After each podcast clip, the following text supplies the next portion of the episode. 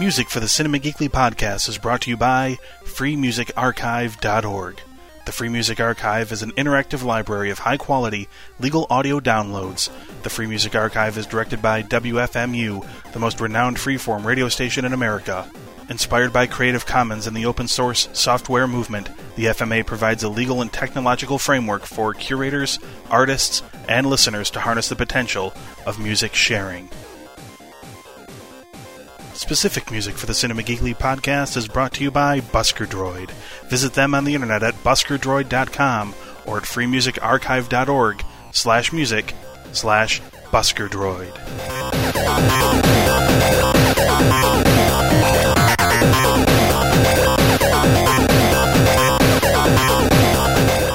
It's time for the Cinema Geekly podcast, episode number 18. My name is Anthony Lewis, I'm Joe McDonald. I'm Aaron De La Osa. and thanks for checking us out on the brand new cinemageekly.com.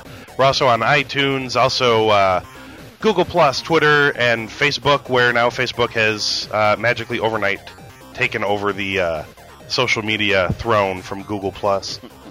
Um, however, uh, that that being said, still far more people on Google Plus than on Twitter. I think we Really, still? we gained two or three extra people on Twitter. Uh, but we're now like I think we're getting close to pushing in the 70s with uh, Google Plus, but still nowhere close on uh, compared to Facebook now. So for everybody checking us out uh, via the Facebook, uh, welcome because uh, last week's episode was a uh, a mini episode where we kind of just covered the the basics of of what was going on. So you didn't get a a full idea of what the podcast is like. So Just just whetting their appetites a little bit. yeah, no, hopefully, uh, hopefully we won't turn them off with this Back, episode. Right.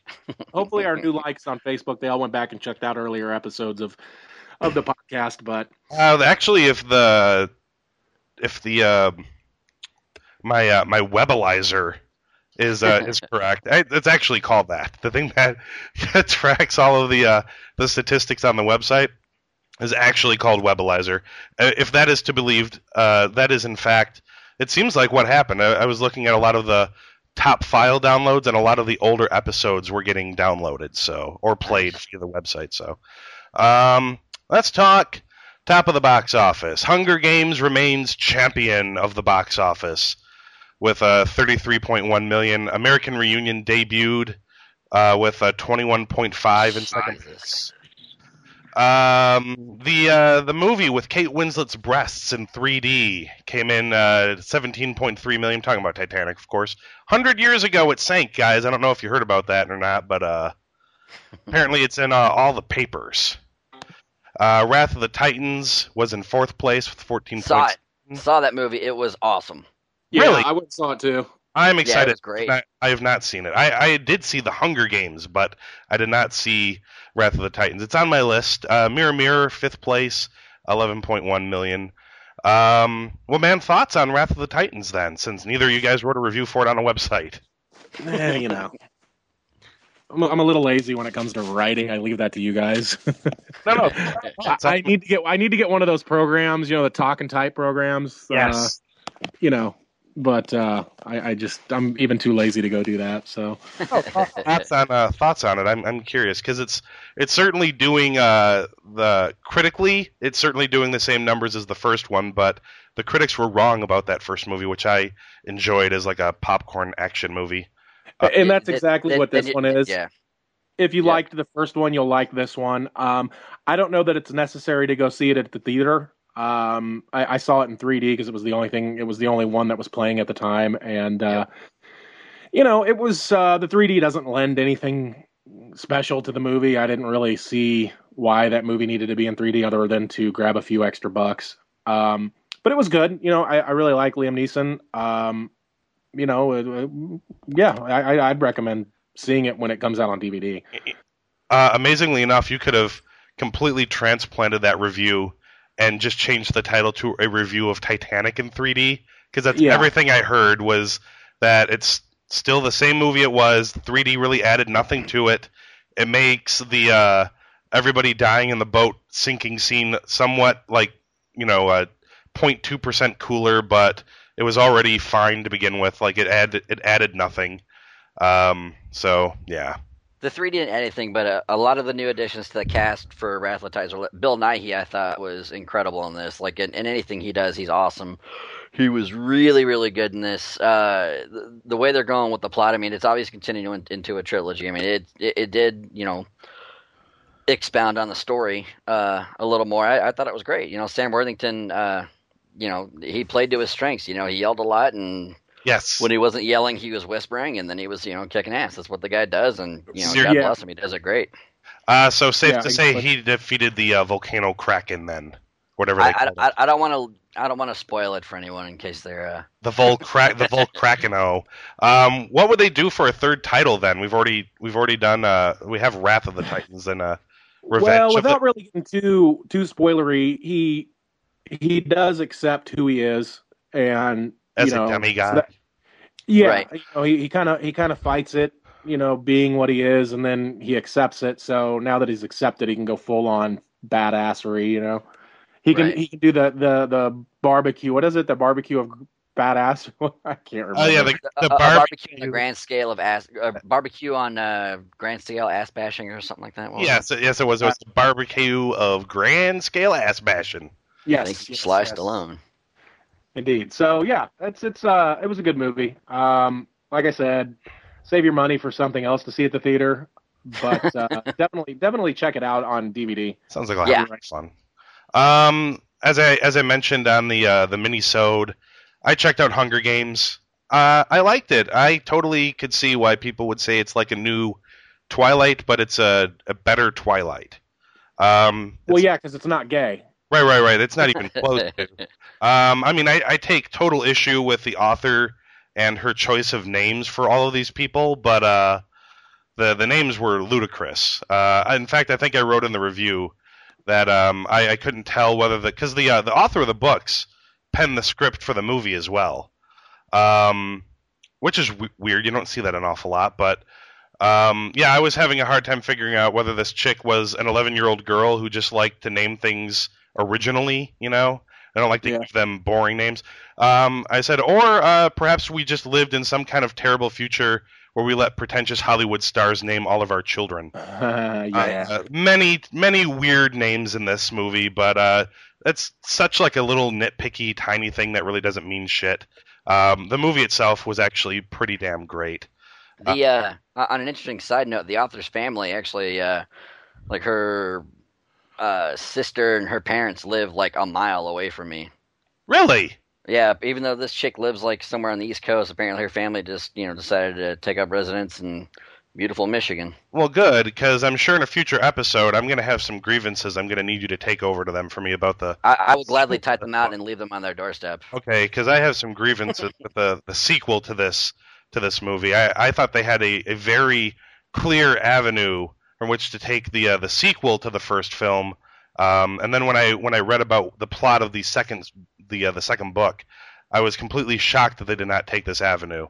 Um, so yeah, we, we can run into it again uh, on another episode because we've got the uh, the Marvel stuff to talk about um, in a little bit. Uh, everybody who hasn't checked out the new website yet, go over there. Uh, Jason Schmidt, who's been on the podcast a few times, has literally loaded the site full of stuff lately. Um, he's been doing a shitload of video game news, and he watches a lot of Japanese movies. And he's put out, I want to say, like five or six uh, reviews just in the last week or so. He just did a blog about his top ten favorite samurai flicks. So if that's your thing, go check it out because there's he's putting up just ridiculous amounts of content right now. Um, he made me look like I was not doing my job. I actually had to go and find some news stories to put on there because our site was literally filling up with video game news and Japanese movie reviews. So I had to go in there and, and find some stuff, uh, like the uh, awesome trailers for Ted. Uh, even the Green Band trailer was pretty fun, but that Red Band trailer was uh, was great. You guys saw this was a a little bit old, but I wanted to get your thoughts on it because um, I am completely in love with seeing this movie right now. So Yeah, I am too. Oh, yeah. I watched that trailer, uh, I think three or four times, um, twice by myself, and then once with a couple of friends, and then another time with another friend. And every time I watch it, I laugh harder and harder. And when it when when I first started, I, I knew nothing going into this about this movie going into it. Um, I, I clicked on the trailer and it was like, oh, cool, Seth MacFarlane's got a movie coming out. That should be funny. Uh, and I'm watching it and I'm like, at first I thought it was just going to be like a love story, and I'm like, really? No, come on. And then they give the reveal away of Ted, and it's like, oh my god, what is this? What am I looking at? And then it goes, you know, and then Ted starts communicating, and like the laughs just began immediately.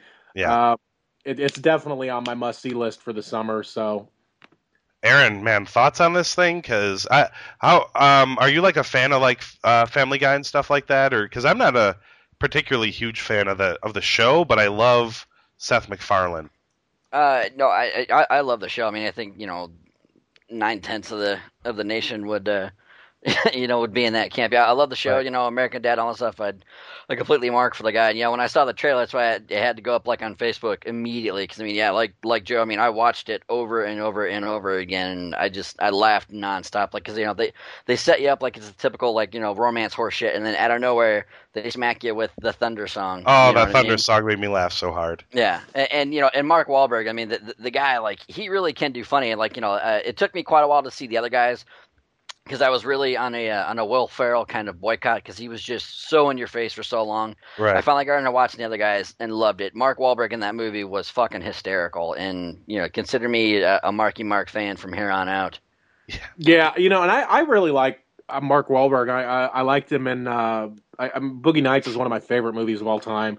Um, really enjoyed him in that, and and not for what you would think. You know, as for I think we've had this discussion before in prior podcasts of why I like that movie Yes. so much. And if not, I'll have to do a retrospect for the site for it. But It was Um, for the boobs, well, you know, it, it it certainly didn't hurt. But right? um, you know, and I, I I liked him in um, oh god, the Unforgiven, uh, not Unforgiven, um, The Departed. The Departed, yeah.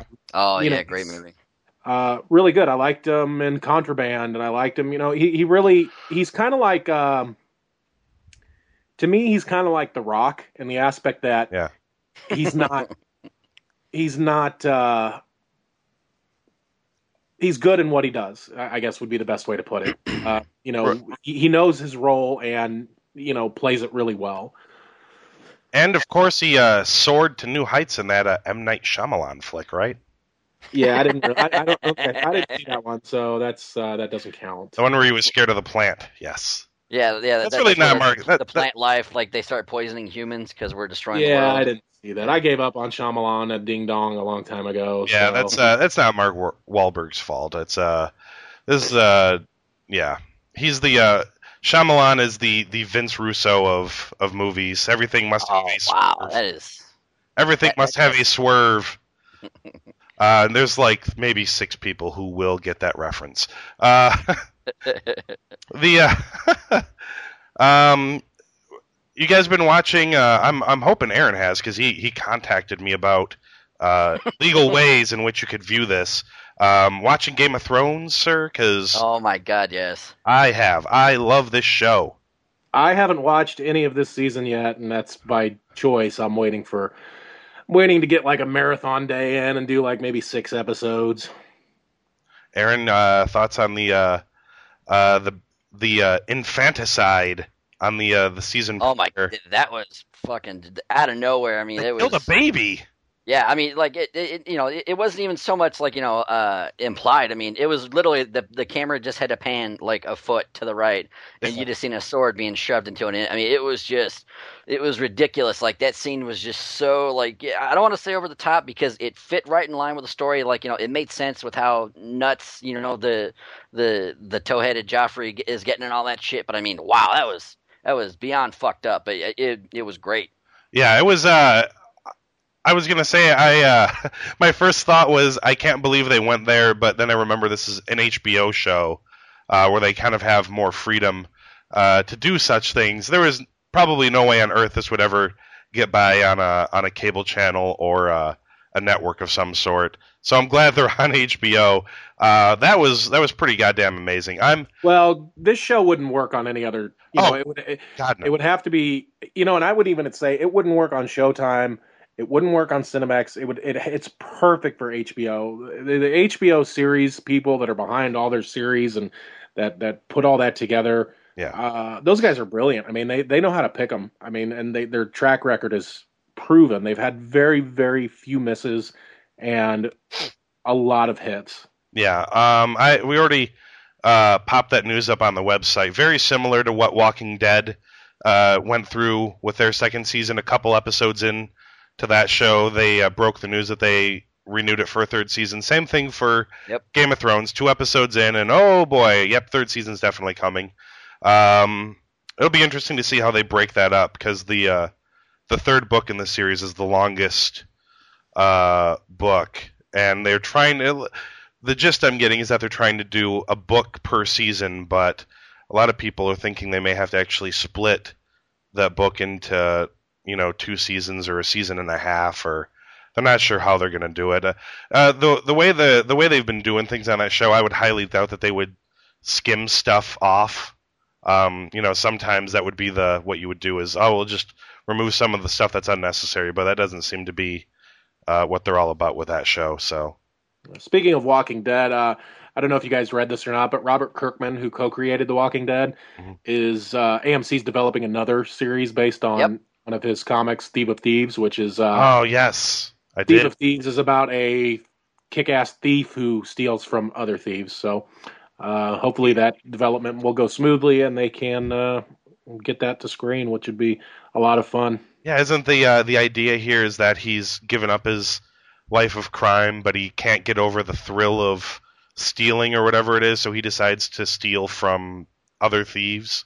Yeah, I think that's the basic premise of it, but I'm not 100% sure. Yeah, I I, I, I think he's doing it uh, to reunite with his family. So then he vows to only steal from thieves, like to be a a, a good Like, guy of sorts. sort of, yeah, Yeah, sort of. Um, no, I'm I'm looking forward to it, man. The more AMC gives me, the more I'm willing to to eat up. They, uh, I haven't had a chance to watch uh, The Killing or uh, Hell on Wheels, so I have no idea the quality of those shows. But everything else, um, I've been eating up. So Sunday Sunday nights are fun nights for me. That's Game of Thrones night and Mad Men night. So, um, yeah, totally looking for. Uh, it's, basically, there's like no dull moment actually in the in the in the uh, the TV landscape right now. At least uh, at least for me. I don't know how you guys are feeling, but there's like so much stuff on that's that's actually really good.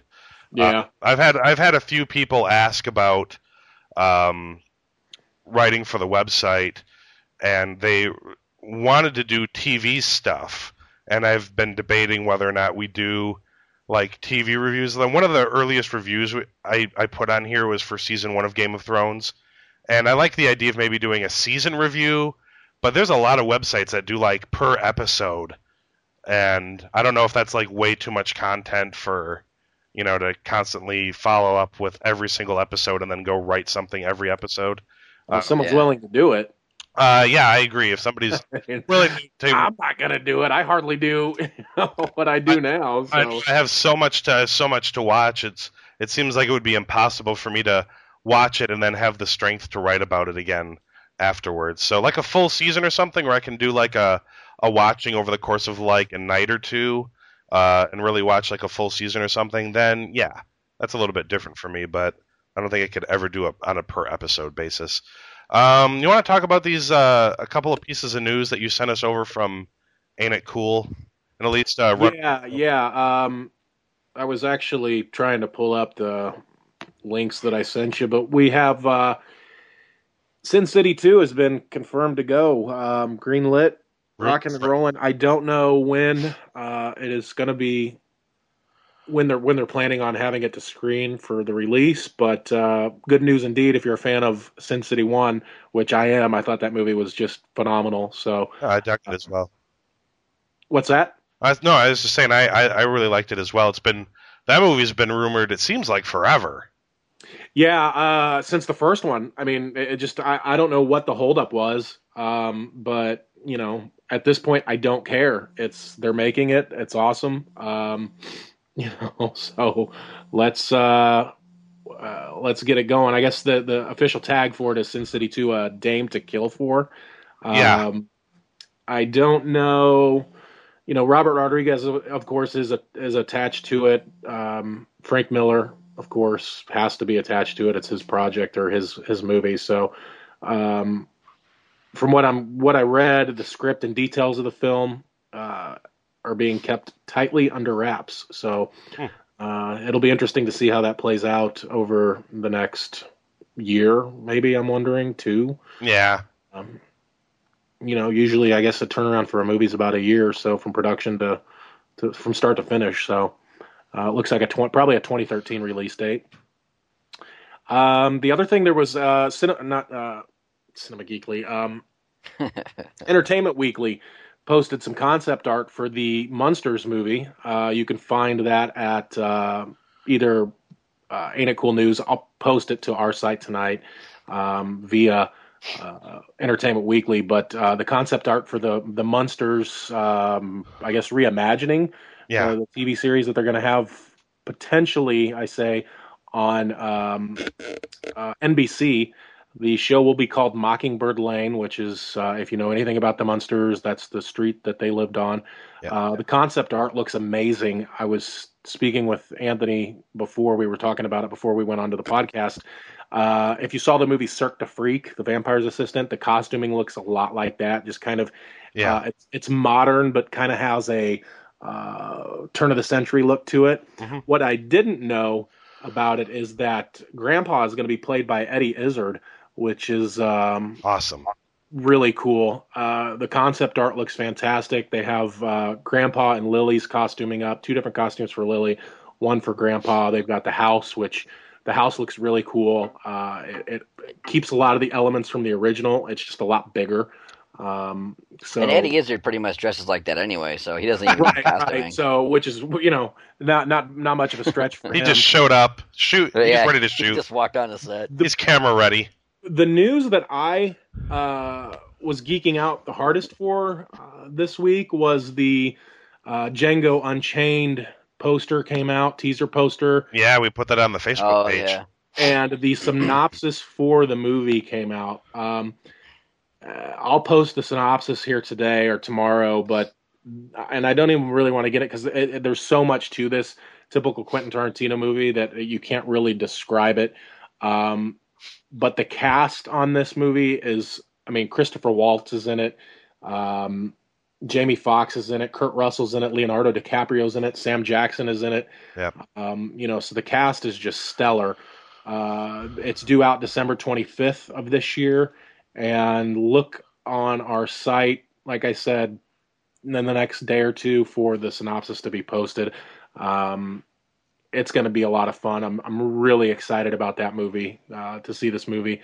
As Yeah. you guys know, I'm a big Tarantino fan, so uh, he really does no wrong by me. So it's it's just another another uh, another flick by Tarantino that I will be plunking my hard-earned money down for. So I just think it's badass to see Leo DiCaprio in a Tarantino movie. yeah, I was I, you know, and I didn't realize that until I read the synopsis that he was in it. So When you think about it, though, it seems kind of like he would f- totally fit in with a Tarantino movie. I don't know why, but I like the vibe I. Uh, yeah, I, I, you know, it, it's the only other person that uh, gives me that vibe is like Johnny Depp that hasn't been in a Tarantino movie. Yeah. uh, that probably should be. wasn't Yeah. oh, no? He was in Once Upon a Time in Mexico, and didn't Tarantino produce that? Yeah, but that doesn't really count. I mean, Because he had, he had the great line in the movie, "Don't be a Mexican, be a Mexican." yes. yeah, yeah. I mean, not not taking anything away from that movie because I really like that movie. Oh, But, I did too. It was uh, great.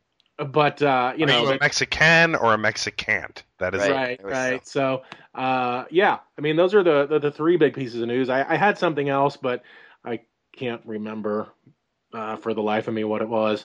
Um, Was it something something Avengers?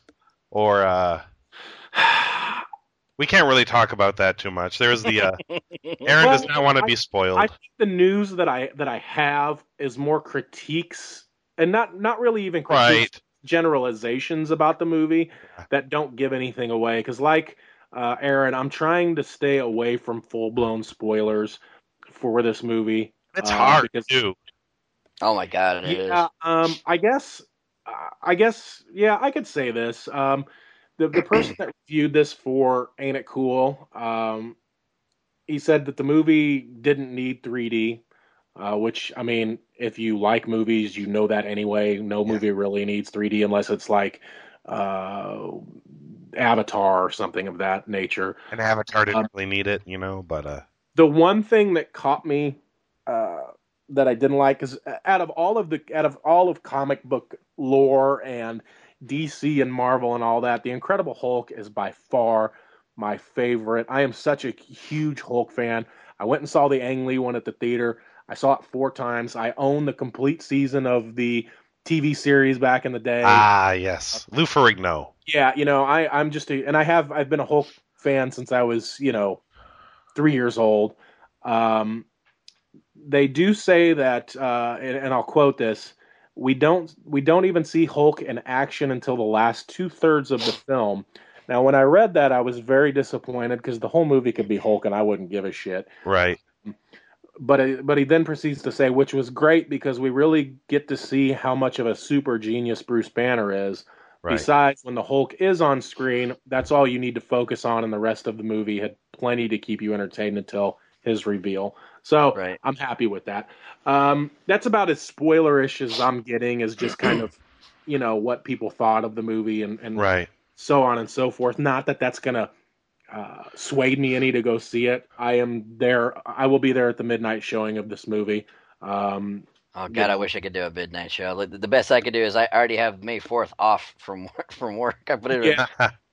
and I'm hoping that I get to. Uh, I hope I'm, I'm. I'm waiting for my email to ding and tell me that I've got uh, the passes for an advanced screening. Which uh, who knows? I'm keeping my fingers crossed. So Um, well, that uh, that kind of leads us into this thing we've been trying to do for like uh, two weeks now, I think. Get this uh, this Marvel movie universe thing off the ground, where we kind of uh, uh, Aaron will uh, sort of take you on a uh, a journey somewhat from uh, from Iron Man number one, um, week by week, all the way up to the Avengers. Except uh, we missed the last week, so we're we're gonna do two of them now. Aaron has informed me that the chrono uh, the chronology of this would in fact be Iron Man and Iron Man two, and and not the Incredible Hulk in between the two of them. Correct. see, and I was always of the opinion that it was Iron Man, the Incredible Hulk, and then Iron Man Two. Right. Nope. I mean, that's how they were released, but that's not how their continuity is shaking out. Well, see, that's what I, that's what I'm talking about. I thought continuity wise, that's how it went because um, I thought I thought there was like Think- what- thinking about it, and, uh, Aaron, and maybe you can answer this for me. Wouldn't Hulk actually take place after both of the Iron Mans? No, because at the end of Iron Man 2, uh, when Nick Fury is talking to Tony Stark, as they're discussing the Avengers Initiative, you, on one of the screens, you can see uh, the, the, the, the news reporter the is doing the story about the Hulk attacking the uh, the university campus Yeah. as they're talking, and that happened within the first like third of uh, of the Incredible Hulk. So yeah chronological. See, no, I, Lapsed a little bit then. Yeah, Yeah, I was gonna say I thought um I see that's where my thinking was. I thought that news footage for some reason in my mind that we saw that news footage earlier in Iron Man 2 and not in the post credit scene. So uh no, that wasn't Yes. post credit. It was it was the last, not- the yeah. last bit b- That's not what- the uh, yeah, that's The- not what the I meant. Scene the last- where the scene where um, uh, Tony Stark comes into uh, console uh, General. Fuck, I can't remember. Ross. Yeah, uh, Thunderbolt. I always assumed that that took place kind of in the middle of Iron Man Two. Uh, they never really explain when that happens. Uh, there is uh, on the Thor DVD. Uh, they do they do have one of the shorts called the Consultant, where Agent Coulson is meeting with another Shield agent, and they're determining how to. Uh, because uh, I think Ross wants to use the Abomination on the Avengers team, and Nick Fury doesn't want to. But they're trying to figure out how to get Abomination out of the picture. So then they come up with the plan to just let Tony Stark go as the consultant and pretty much just shit on the whole idea Yeah. Yeah, because they'd rather have the Hulk and Banner instead of you know uh, Blonsky. All right, uh, so let's uh, let's take a look first at uh, the first Iron Man. This uh, this guy plopped April the fourteenth, two thousand eight.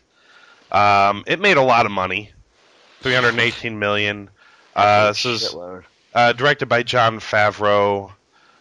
Um, yeah, man. I, I, I, gue- I guess take it away. First, I, I guess we should probably just go around. Uh, I'm sure this is universal praise, though. But love the movie. Uh, I'm sure. I know Aaron did. You, Joe? yeah, you know, um, comic books for me has always kind of revolved around, like I just said, the incredible, the Incredible Hulk and Batman, uh, and then the X Men as, as well. Yeah. Um, so I wasn't really. I mean, I knew of Iron Man. I didn't know a lot about him, but and the same goes for Captain America as well. These movies have really made me fans of the comic books as well.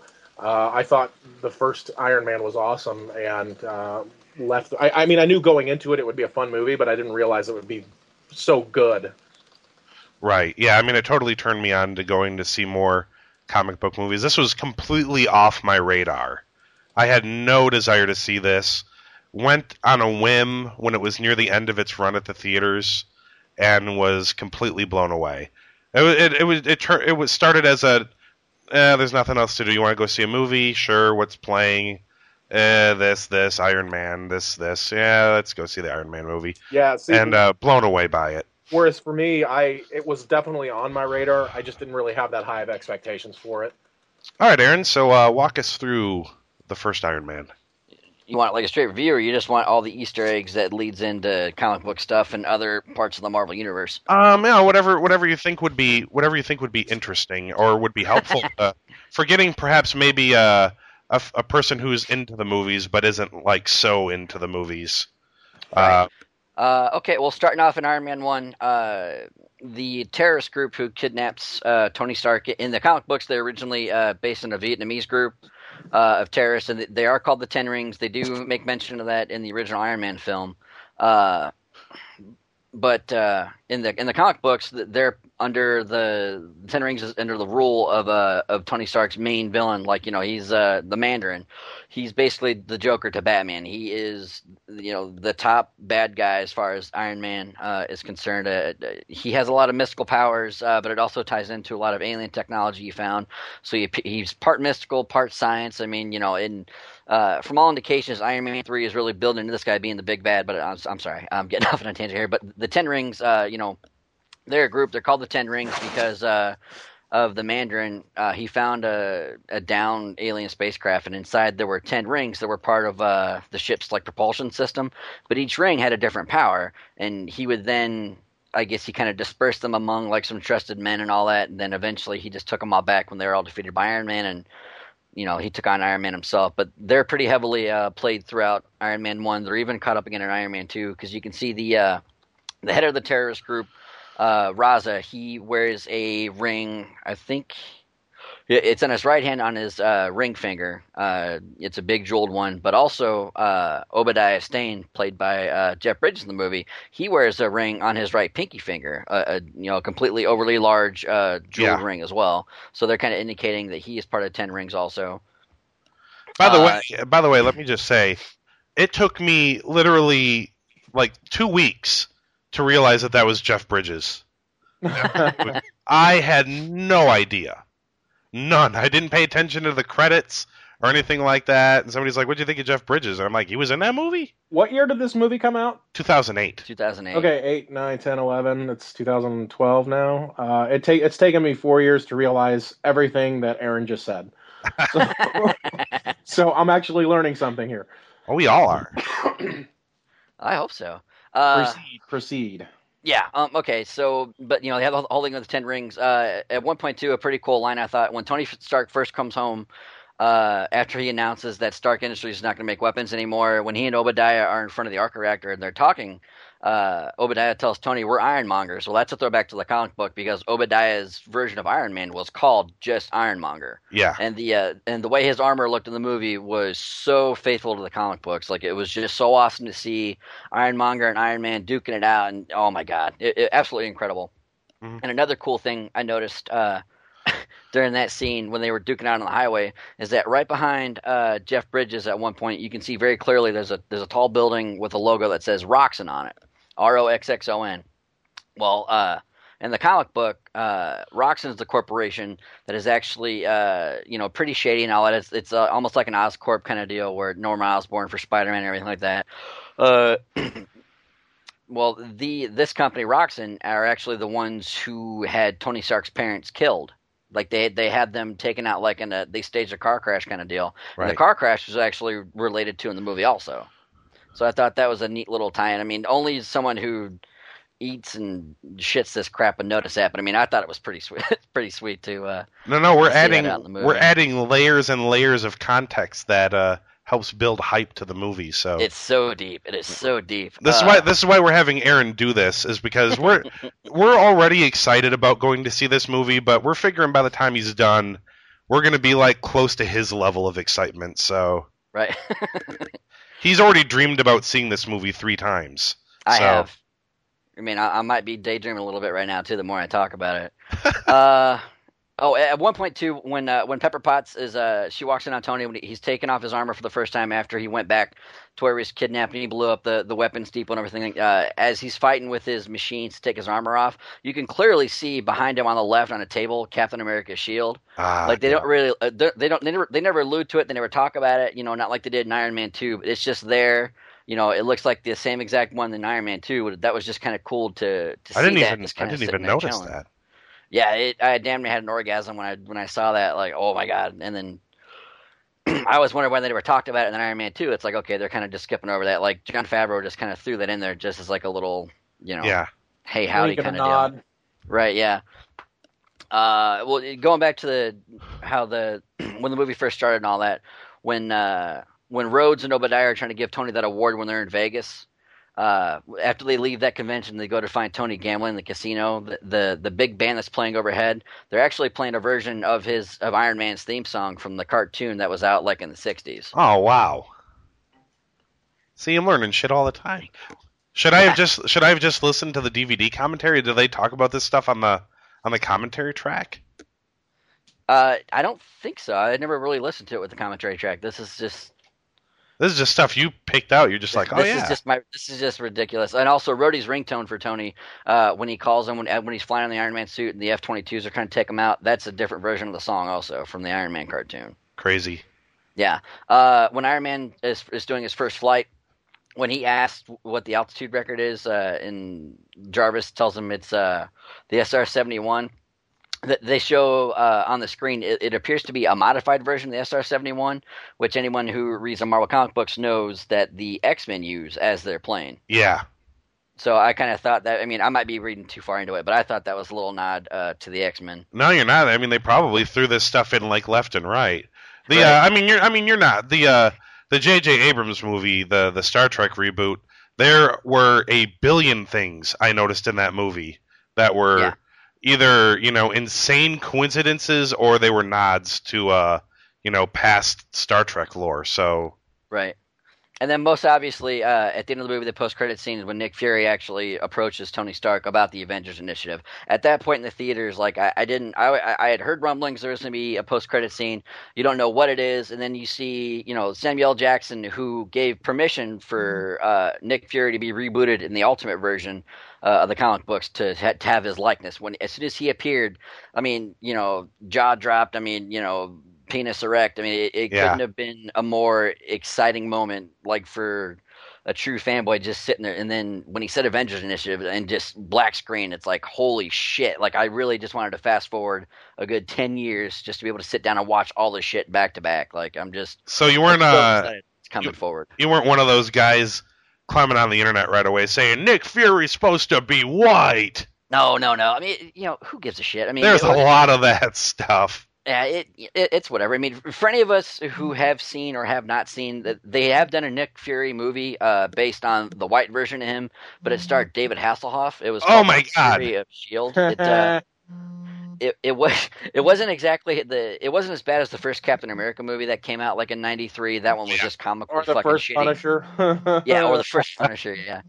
fucked off Lundgren. Yeah, but I mean, The it, uh, it, Fantastic Four movie that they made but never released. oh, yeah, have you seen that? I saw some of it on YouTube. Oh, it's so brilliant. uh, but yeah, it's just uh, it, it, wasn't good. And you know, when they rebooted the character, I mean, you know, there's a lot of things about it like they kept, but they did change a little bit of his mythos. But I mean, it fits. You know, it fits in better with this yeah. version. I mean, because you know, while uh, a lot of the comic book storylines are translated into these films are from you know like the 616 universe a ton of it is from the ultimate universe which you know fanboys are split down the middle where they like the ultimates better they like the 616 better. I mean you know it, it doesn't matter. As long as it's coming on screen and it's great you know who gives a shit? Right. Yeah it doesn't really matter what what uh multiverse it comes from so. Yeah yeah i don't really Qual- care. Uh, quality is quality so. Yeah. Um with comics there's like so much content over such a a long period of time that it's like impossible to you know, to to follow any one particular thing. I think that's why you see a lot of people who make comic book movies like pick and choose from like various things. And they can because all that source material is you know there for them to do it, and it's great. Um, so want to want to chat up Iron Man two? Certainly. That uh, uh, a couple years that came out a couple years later. Um, May seventh, twenty ten is when that came out. Yep. Um, also made a pretty good amount of money. Uh, same same cats came back. Jon Favreau directed again. Uh, same uh, most of the same cast came back, with the exception of uh, of Rhodey was replaced by uh, Don Cheadle, sir. Which was, in my opinion, the only upgrade for replacing a cast member. I am such a huge fan of Don Cheadle's, uh, and I think he plays that role way, way better. Uh, we also had uh, Scarlett Johansson debuting as a Black Widow. Uh, Mickey Rourke was the uh, the baddie in this one. Sam Rockwell was awesome in this movie. Um, I uh, I I really like this movie. I didn't like it as much as the first one if you have to compare the two of them. But in my eyes, all of the movies leading up to Avengers have been really good movies. But if you have to sit there and really grade them, I like this one slightly less than the first one, but yeah, you know? I, I I think that the the real problem with Iron Man two, if you had to call it a problem, is that there was too much story. I mean, for anybody who didn't really who doesn't really know the comic book lore, it was just like getting punched in the face with just like so much stuff. But I mean, anybody who knows the comic books, you're like you were dying for more. Like yeah. that could be the, the, only the only critique. Like I could, and I'm not critiquing it at all because I love the shit out of it. But I mean, for people not familiar with it, I could see how they're just like, wow, there's so much going on right now. It's nuts. They delved into Tony Stark's drinking issues, uh, things like that. Uh, I, I still laugh thinking about when he when he peed in the Iron Man suit. Yeah, I thought that was awesome. Somebody's like, "How do you go to the bathroom in that thing?" And he's just like, "Ugh," like that.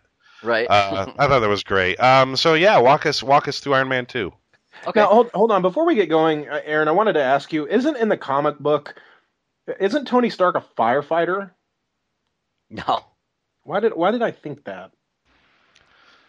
He's always been like he's always been like rich, rich. Okay, j- just a rich super genius. I mean, that's always kind of been his deal. Something else. For some reason, I thought he was. A, maybe it's a different uh, comic book. I, I, don't know. What the hell? Sorry about that. There are no stupid questions. Out so I don't look like a complete tool bag. There are no stupid questions. That's very true. Only stupid answers. Right. or stupid. Uh, I don't know. I don't know how it works. Yeah. Either either way, you know, n- nothing stupid. It's fine.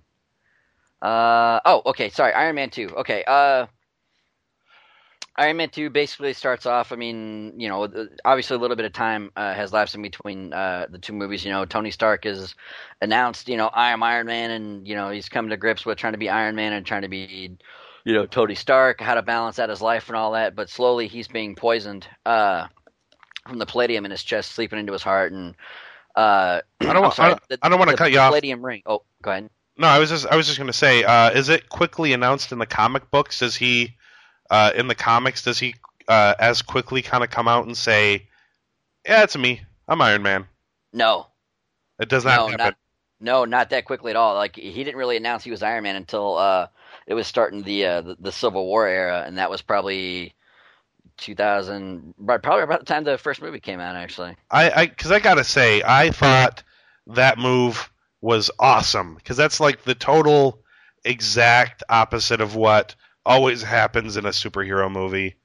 Um, you know, where he has to pretend that he doesn't know who this guy is, and you know, instead he's just like, "Yep, that's me. I'm Iron Man." Yeah, no, it was actually supposed to be a bodyguard in a suit. Like he alluded to that when he was talking about when he was talking to Agent Coulson about it. He's like, "Are they really going to believe it's a it's a bodyguard?" And he had this weird look on his face. I mean, I thought that was pretty funny because in the comic books, I mean, you know, that's yeah, he didn't say he was Iron Man. Like that shit didn't happen until recently. I thought that was great. Uh, but Yeah. continue, continue. Uh, okay. Um, I'm sorry. Yes. Uh, uh, Iron Man two. You know, uh, he, the, the palladium uh, arc reactor he, has in his chest is slowly poisoning, uh, poisoning him. But that's the only thing keeping the shrapnel out of his heart and basically keeping him alive. The thing that's keeping him alive is killing him. So he's trying to. He's battling with that. Uh, he's coming to grips with uh, his mortality. He might be dying soon. You know, your Scarlett Johansson, the the sexy new assistant, and all that. He's dealing with like a a weird. I guess love triangle between Pepper Potts himself and uh, and Natasha. so that's all going on. Uh, but I'm going to kick right into the uh, Easter eggs here. Uh, where do we start? Okay, uh, starting right off here with uh, with Anton Vanko. Uh, in the comic books, he was uh, that was the name of the uh, the original villain called the Crimson Dynamo.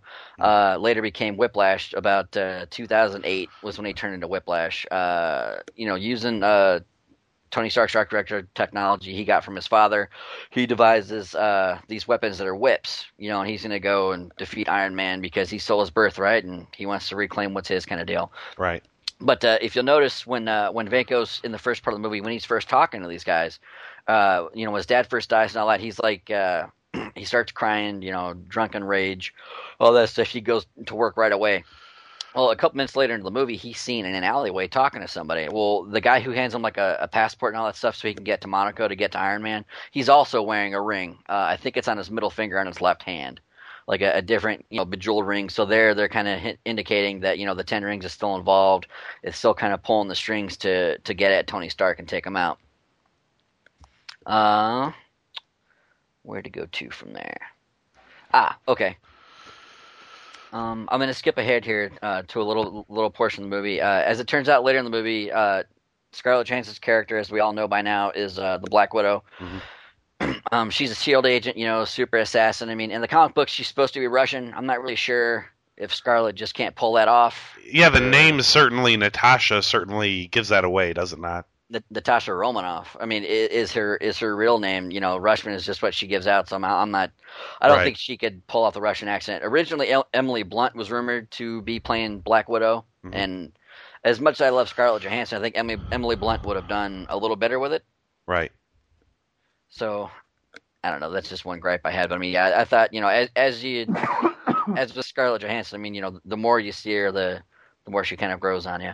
Yeah. Um, but at one point, uh, you know, when uh, when Tony and Rhodey are duking it out and all that, uh, Rhodey takes a suit out, takes his suit away to the, the military base to be, uh, you know, refitted and all that to slowly become the the War Machine. Yeah. Uh, Nick Fury and Shield show up to talk to Tony Stark. Well, Nick Fury lets it be known that he knew his father, uh, and he was one of the founding members of Shield. Well, as we know now from Captain America, I mean, this is back in World War II. Yeah. So I mean, that right there is Tony. Nick Fury is you know pretty damn old, and th- that falls in line with the comic books to where uh, after Captain America disappeared in the Arctic, uh, the army didn't give up so quickly on this the superhero uh, the, the super soldier serum. Yeah. They kind of toned it down a little bit, and Nick Fury was one was like the only person they could find whose cell like on a cellular level could match closely to Steve Rogers. Right. So he, he got a toned down version of the serum. He's not as strong, uh, or I, I- guess as super. You know, he uh, Right. He's like He- half he- super. yeah, he's half super. He has, he has slowed aging. Uh, you know, he's still pretty strong. Uh, you know, fast, all that stuff. Uh, you know, he, he's able to regenerate, but only slowly. That's why he wears an eye patch. Uh, he took some shrapnel to the face, and instead of dying, he just, you know, he wears an eye patch. In the comic books, he slowly regains his sight in that eye. So maybe Yeah. that'll something that'll come down, you know, in the movie. Maybe it won't. Uh, as, as we kind of talked about uh, off air a little bit, at uh, at the very end of the movie when Tony Stark and Nick Fury are discussing the Avengers Initiative, and Nick Fury is letting Tony Stark read uh, the Black Widow's report on him if he's a, a fit candidate or not. There's a, a shitload of Easter eggs there. At one point, you can see uh, on the right hand side of the screen, you can see the news reporter talking about the Hulk just like wreaking havoc uh, in New York. uh, as that's going on, it pans back to where it's Tony and Nick sitting at a table, and behind them is a few large computer screens, all that have a couple different indicators on the screen. Yeah. And each one is pointing to an area that ties into the Marvel Comics uh, as far as where a superhero lives. There's one in Oh. Africa that uh, is pointing to Wakanda, and Wakanda is home of uh, the Black Panther, and it happens to be the only place on Earth where they can get vibranium, which is what makes Captain America's shield. Wow.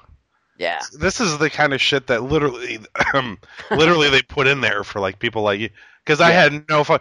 To to most people, it's just like it's just background, and you're like, There's holy just shit. a map of some shit. Yeah. Yeah.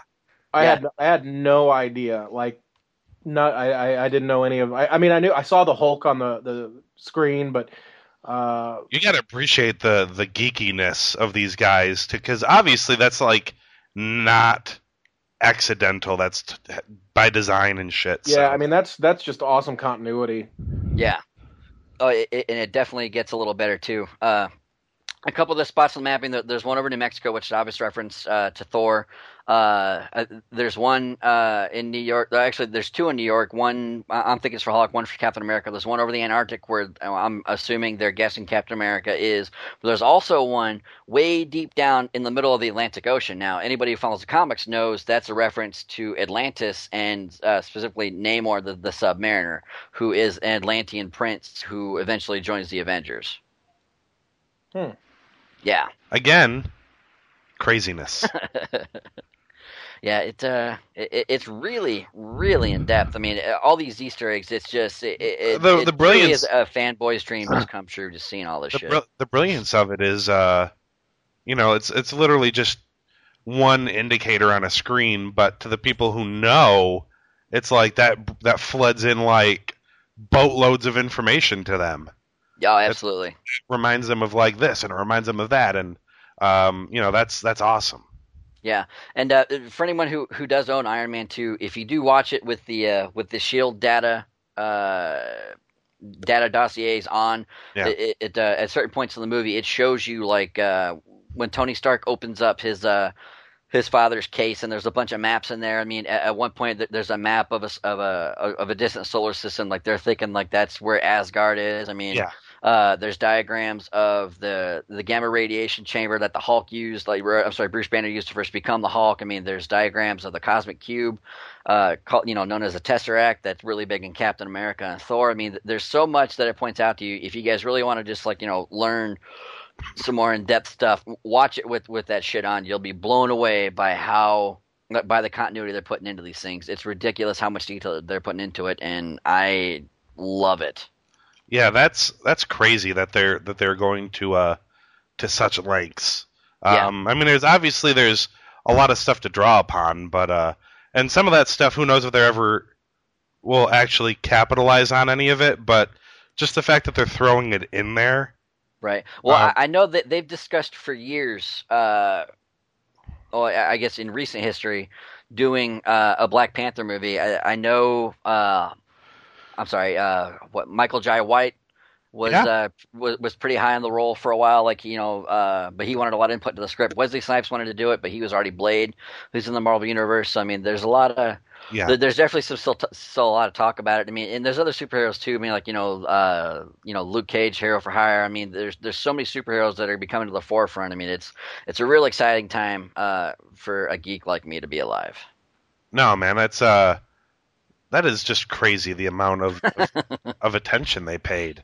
Yeah. Uh, and I, and I'm guessing we're going to be in for more the next 3 weeks or so. Oh my God, yeah. There, there's so many Easter eggs like that. They just kept putting more and more in as the movies went on. Captain America is a goddamn smorgasbord of other stuff. It's ridiculous. Yeah. Uh, well, I mean, that's the lead in. So, Yeah. Uh, that's crazy. Um, all right, let's talk about the the Blu-ray releases real quick for April the 17th. Uh, 1941 flick Buck Privates is coming out. is uh, that the kind of movie I hope it is? I love the name of that. No, I don't think it's the kind of movie you're uh, you're hoping for. It's uh, it's uh, Abbott Abbott and Costello, sir. Oh, well, that's what I was hoping for. So, It's a- yay me. it's probably them uh, on a military base doing the "Who's on first joke. Is my guess. The Divide is coming out on Blu-ray. Frozen Planet, the complete series from the BBC. Uh, IMAX, Born. Now, this is the the the worst titled flick ever. Uh, Born to be Wild. I'm sorry, but if you're gonna do a nature flick, come on, can we just avoid that song title? Um, it's IMAX. Of course, your television isn't. So why they bother to, to point that out to us, I don't know. um, but it's also in 3D. Uh, 1949 flick, late spring, is coming out on Criterion Blu-ray. Uh, and a couple of movies I've got and have yet to watch are coming out: Mission Impossible: Ghost Protocol and uh, Shame, where Michael Fassbender drops a lot of dong. Yeah, I heard he's got like a really ridiculous rig, so good for him. Yeah, I'm hearing uh, Liam Neeson comparisons. He's a young Jesus. Liam Neeson. Um, let's talk about what's opening. There's really only what three three flicks I think that are getting the wide release. Uh, do we mention Bully? Because that's not getting a wide release, is it? Uh, I don't think so. Not at first. I mean, it, it it'll turn into that eventually, but as of right now, I don't think it is. No. Not many documentaries get the wide release, so. Um, well, we have uh, Lockout. That's opening. Um, that's the uh, Prisoners in Space movie, right? Yes. Okay. Yeah. Yes. They're on a space barge and it's crashing. Uh, prisoners take uh, take control and threaten to crash it into the Earth, uh, lessen things go their way. So, um, Guy Pearce, who I've not seen in, in a while, is uh is the lead in that one. Um, we also have the Three Stooges, which apparently we've all been dreading. Um, but I've heard weird reviews that the movie somehow pulls it off. Like if you if you hate the if, if you hate the Stooges, you wouldn't be going to see it anyway. But if you like the Stooges, you'll walk away not mad, which is weird. Um, either way, this movie is n- not going to be uh, taking the top spot. I don't I don't predict it doing very well. And of course, the uh, the biggest release is Cabin in the Woods, which has been getting rave reviews. Uh, and everything I've heard was it's mind-blowingly great. That's Really? that's the word I've heard. It's uh, 150 reviews on Rotten Tomatoes right now, 93%. Wow. Uh, they say it's an astonishing meta feat, capable of being funny, strange, and scary, frequently all at the same time. Um, very rarely do I see. There's a few places that I like to that do like uh, uh, video reviews. One of them is called What the Flick, and I love watching their uh, their reviews. It's um it's uh, three uh, movie reviewers, but one of them is uh, Matt Atchity, who runs Rotten Tomatoes. And uh, normally they just do reviews of movies, but for this movie they actually did a non-spoiler and a spoiler review, which is weird. Usually. They're just like you don't give a shit, and this time they felt like, you know, don't watch our review first because we're just going to spoil it. Go see the movie first, and then come back and watch our review, which is weird. Um, but I've heard nothing but awesomeness about this. Um, you guys intrigued to see this?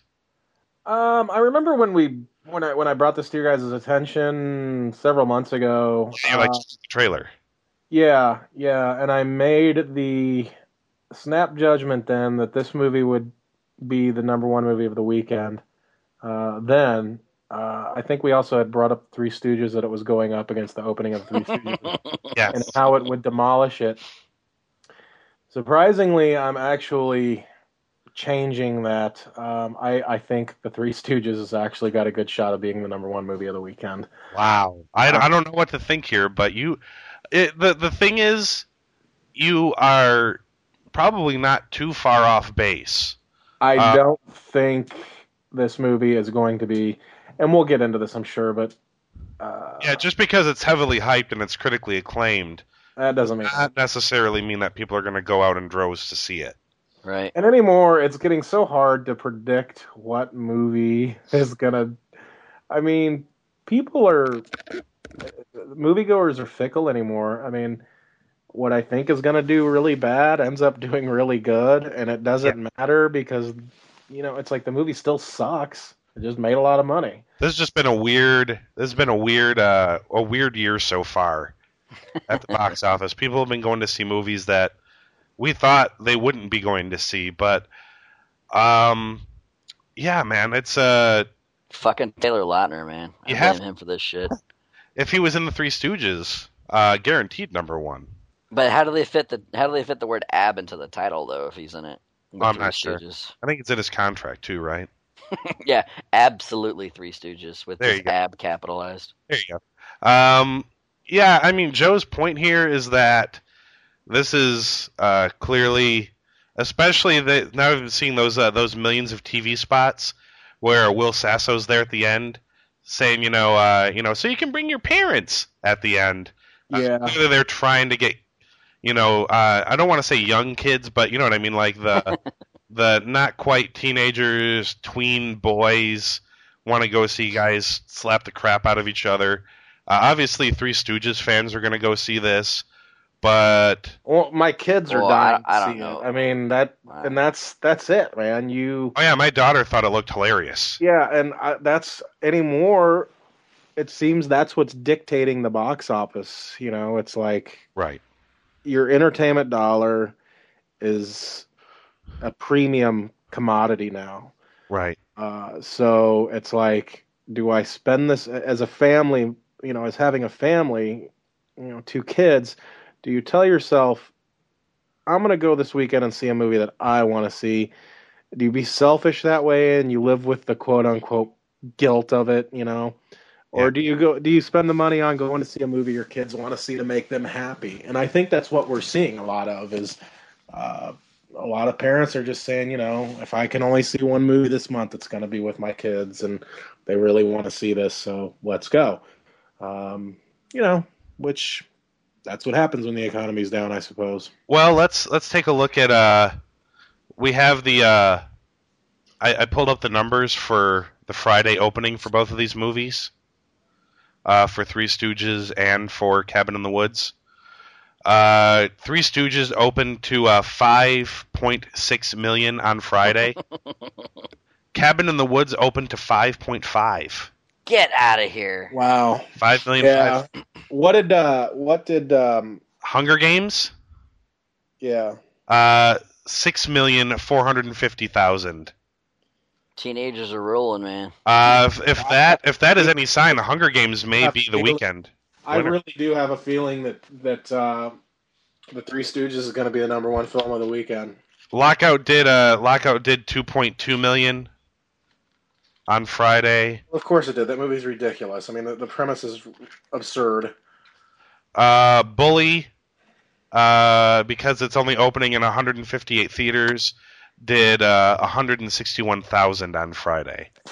Which for a documentary though, how much do they really spend on a documentary? So, and it's obvious they're not doing a lot of press. Uh, obviously, there's not trailers for Bully everywhere on television. So, And I haven't really seen a ton of stuff for uh, Cabin in the Woods either. no, I see uh, a few trailers here and there. Three Stooges, I see trailers every 10 seconds on TV for that movie. So, Yeah. Um, if the Friday box office is any indication, Hunger Games may hold on to its spot, but uh, it seems like Woods be number two. it seems like Three Stooges has the edge, uh, at least for Friday. But um, you know, I, I don't know how indicative that is of the I really weekend. think it's going to change because you got to think the kids were all at school, you know, and it's hard to take a kid out at night on a Friday night. You know, most parents will go to the Saturday afternoon, Sunday afternoon, Right. You know. So I'm. I, it's going to be a close weekend, but I think uh, I think the Three Stooges is going to take it. As much as it pains me to say that. All right, Aaron, what do you think? I think Cabin in the Woods is up number two. Hunger Games hangs on. I'm gonna go with Hunger Games too. I think. Um, I wouldn't be I wouldn't be shocked if Three Stooges took number one. Um, I, I don't think I ever really thought Cabin in the Woods would be number one. See, and I did. I I- if you go back to that podcast, I thought for sure it would spank everything. Yeah, I figured by all rights, it probably should, but I figured the Hunger Games would have. Um, I didn't think they'd have such staying power. yeah, yeah. Well, and there's nothing really out. You gotta, you gotta think.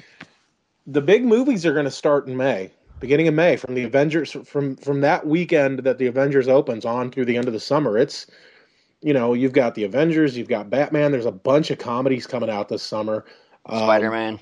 Yeah. Spider Man. I mean, it's it's going to be you know Men in Black three. Um, there, there's a lot of movies that are coming out that uh, it's going to be a fun summer, definitely. Yeah, you- it's a, it's going to be a huge year for for big movies. Yeah. It'd be interesting to see which ones are uh, are uh, you know the ones that really take hold and which ones suck as far as quality goes. But um, I mean, this up during your your Blu-ray deal, um, but for me, the biggest news of the week was the announcement of the Jaws Blu-ray release date. ah, I don't know if you guys saw it or not, and if not, it'll go up on the site. They have a three to five minute, uh, oh, trailer, if you will. Yeah. Was that the comparison one?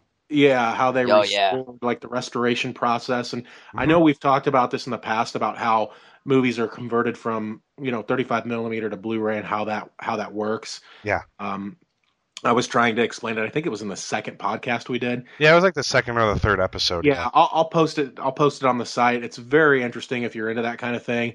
Yep. Um, really super excited for this DVD. They went again. This was a frame by frame restoration. Um, you know, and then they redid this. That's the way to do it. The, the soundtrack is now 7.1. Um, you know, there's a ton of features. There's a documentary called "The Shark Is Still Working," uh, which was filmed by just fans of the movie, but they had everybody. It was uh, Roy Scheider's last interview um, before he passed away.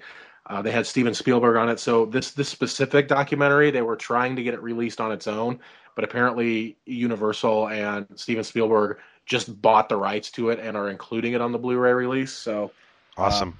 you know, just just it's gonna be if you like Jaws, you're gonna love this Blu-ray and check cinemageekly.com for the, the video of that. I'll, I'll post all that information this weekend. So and I love What- Jaws. 29th, What's I do too. What, what's the release date on that?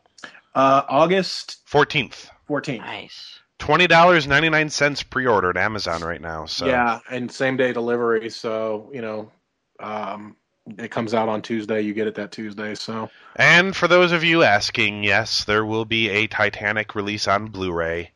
Oh, awesome. Yes, sir. I know all of those people dying to have it. Um, I, I don't I, even own it on regular DVD. I Uh, don't yeah, own it on I- I, I do. You- The the wife did not make you buy this movie. I know mine did. Uh, Forced- yeah. Forced No. it forced it upon me. I, I, I don't I don't own any chick flicks actually. No, No, my, my wife is, lucky is not a fan. I was gonna say your wife's not a chick flick kind of chick, so No, no, that not at works, all. yeah, that works out for you. Yeah. The worst. Um, I'll, I'll be I'll be totally honest with you. I don't hate that movie at all. I think it's a it's a, it's a fine movie.